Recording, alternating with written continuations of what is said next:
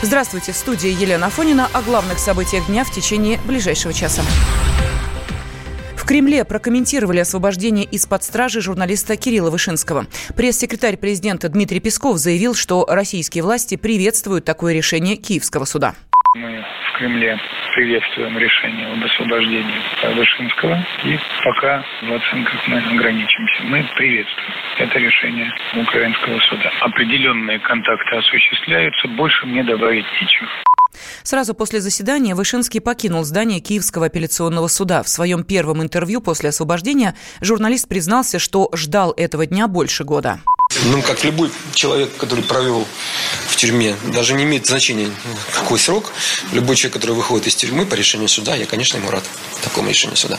Я ждал этого решения больше года. Мои, э, если говорить конкретно о, э, вот, о той формулировке о выходе под э, личные обязательства, то, по-моему, эта формулировка, если мне память не изменяет, она, по-моему, с осени прошлого года, да, Андрей, звучит в судах различных инстанций. В Херсоне, в Киеве.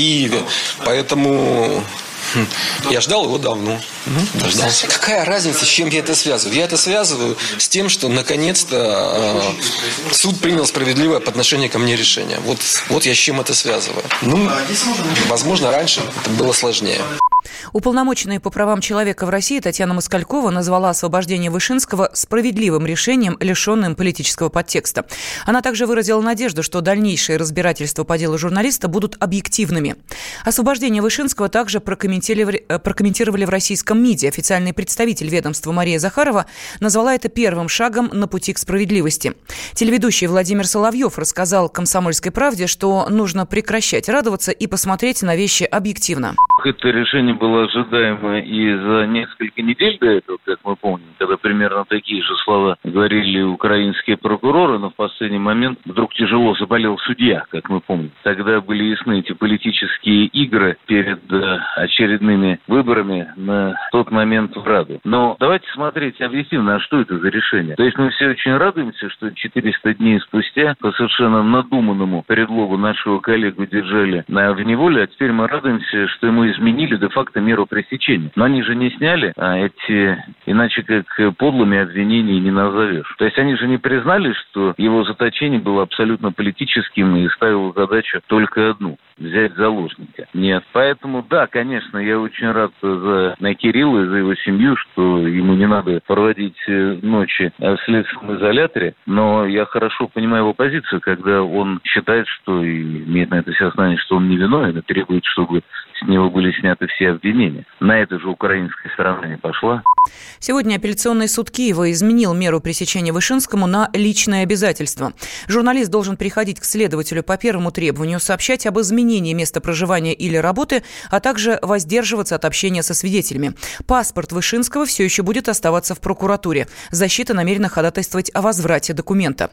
Главный редактор МИА «Россия сегодня» и телеканала «Арти» Маргарита Симонян поприветствовала освобождение Вышинского. Признаться, мы ждали, у нас была надежда, что это произойдет, но, конечно, не было никакой уверенности, потому что надежда такая у нас была не первый раз. Раньше тоже такое бывало, что вот-вот нам кажется, сейчас Кирилла освободят, а его не освобождают. После 400 дней в украинской тюрьме ни за что, ни про что, за то, что человек просто работал журналистом, просто делал свою работу, в любом случае глоток свежего воздуха – это просто счастье. Мы очень рады за Кирилла. Мы, естественно, как и он, не признаем за ним никакой вины и никакой нормальный человек, разделяющий европейские ценности и понимающий, что такое работа журналиста не может признавать за ним никакой вины. Сейчас мы просто очень рады и благодарны всем, кто помогал. Спасибо большое.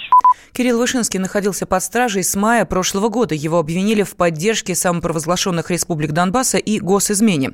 За это грозит до 15 лет лишения свободы. Суд по инкриминируемым статьям еще впереди.